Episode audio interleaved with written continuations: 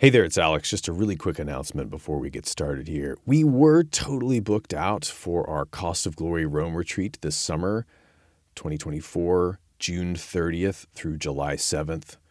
But we've managed to make some adjustments and we've found room for another one or two slots. So if you're interested in visiting the great sites of Rome, discussing the merits of Rome's greatest men with me, and also improving as a speaker with the insights of ancient rhetoric and a whole lot of live practice and discussion, check out the retreat website at costofglory.com/retreat. Hope to see you in Rome. Okay, now for the episode.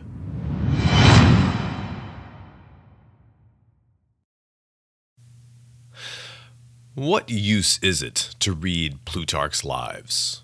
Or to listen to someone retell the stories of Plutarch's biographies. As I say again and again on this podcast, we are using Plutarch as our framework.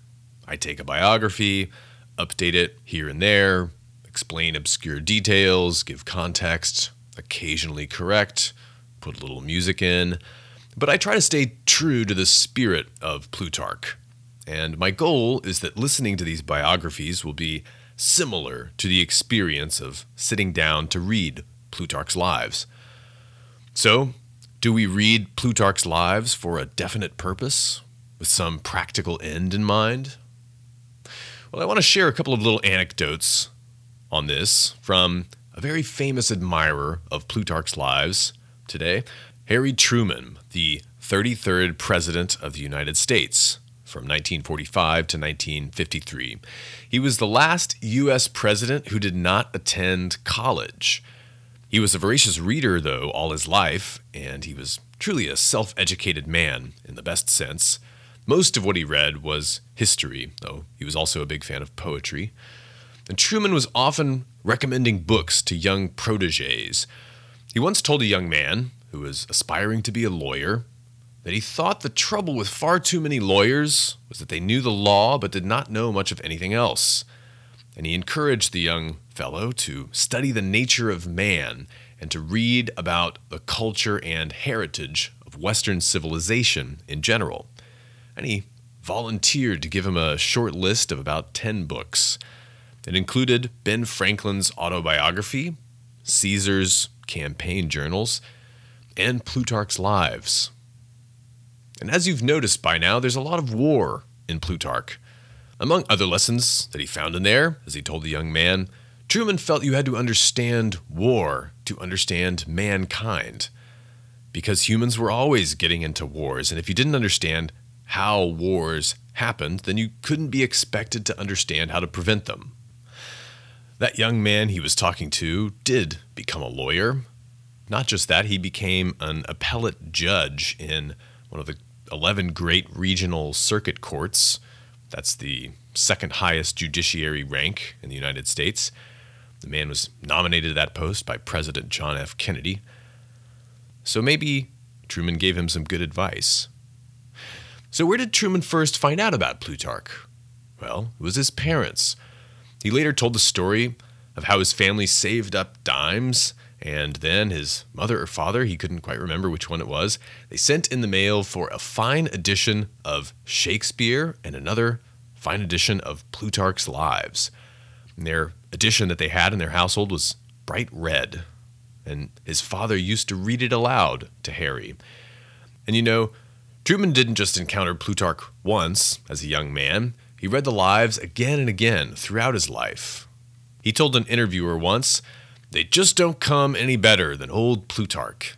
He knew more about politics than all the other writers I've read put together.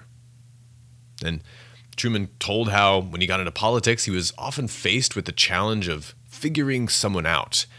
And he would return to Plutarch's lives. And he said nine times out of ten, he'd be able to find a parallel in there. And he gave an example. Quote, in 1940, when I was running for re election to the Senate, there was this big apple grower named Stark trying to beat me. I'd started him out in politics. But in 1940, he was about to lick me, and I couldn't figure it out. But the more I thought about him, the more he reminded me of what Plutarch said about Nero. I'd done a lot of thinking about Nero. What I was interested in was how, having started as well as he did, he ended up in ruin. And Plutarch said that the start of his troubles was when he began to take his friends for granted and started to buy his enemies. And I noticed some of those same traits in old Stark. That's how I decided I could lick him. And I did, of course. Nobody thought I could, but I did. End quote. So, in other words, Truman used Plutarch as a sort of library of human character.